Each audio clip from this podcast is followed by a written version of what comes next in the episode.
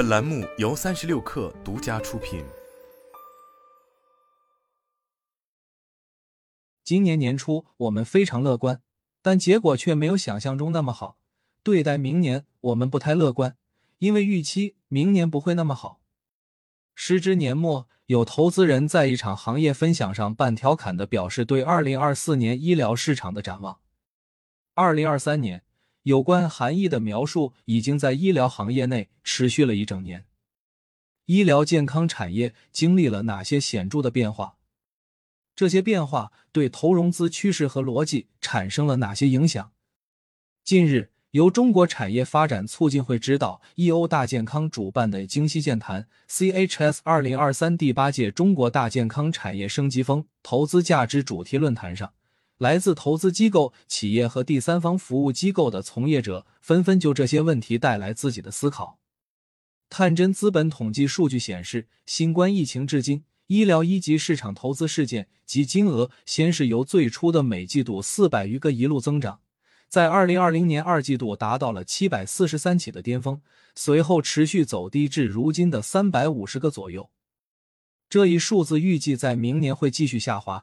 会落到两百五十个左右的水平。投资金额上，新冠疫情初始的二零二零年一季度时的投资量曾达两百六十亿元之上，并在当年四季度增至八百一十亿元左右的水平，但随后就开始不断回落，及至今年三季度大多在两百亿元出头的水平。这一背景下，以丰资本 CEO 朱派提到，今年市场正在从高热度回到合理热度。五年之前，B 轮比 A 轮上涨一至两倍的情况非常常见，但今年已经基本看不到了。很多新的创业企业可能不再是奔着 IPO 去，这一个非常健康的逻辑。如果是在 IPO 和并购之间选择，我们更希望更多企业被并购。美国的资本和创业市场也是这样一个融合阶段，IPO 并不是主流方向。另一方面，在生存较为困难的情况下，最容易的方式是把自己的产品卖掉。这也在一定程度上解释了今年，尤其是下半年，国产新药出现集中出海的现象。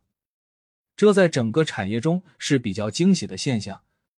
对于企业来说，前几年可能是小打小闹，现在大家开始有真正的技术性产品，获得海外大药企的信任，是一个非常惊喜的事情。从投资机构需求上讲。在国内市场触及天花板的情况下，我们也需要关注更多企业在海外做什么。也有 FA 机构从业者认为，正是由于过去一年资本市场的变化，很多企业家会从年初时的爆发状态中重新调整业务内容，降低估值预期，把整个企业的战略动作调整至未来三至五年内市场仍处在较大挑战情况下的过冬状态。所以这一阶段反而适合机构出手。什么时候该融资？该怎么融资？探针新基金合伙人邓婷婷提到，日常调研中能发现，当前不少企业的融资节奏和规模都比较混乱，可能是因为企业之前没有很好匹配自己烧钱的速度和融资周期。那么，现阶段处在融资阶段的企业应该怎么采取行动？首先，在于时间点的选择。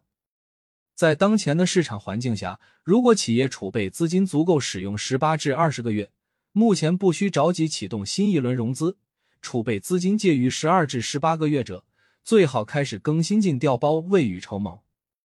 但如果连十二个月都撑不过去，最好立刻启动融资，但需对未来两年的成本花费、研发投入有足够细致的评估。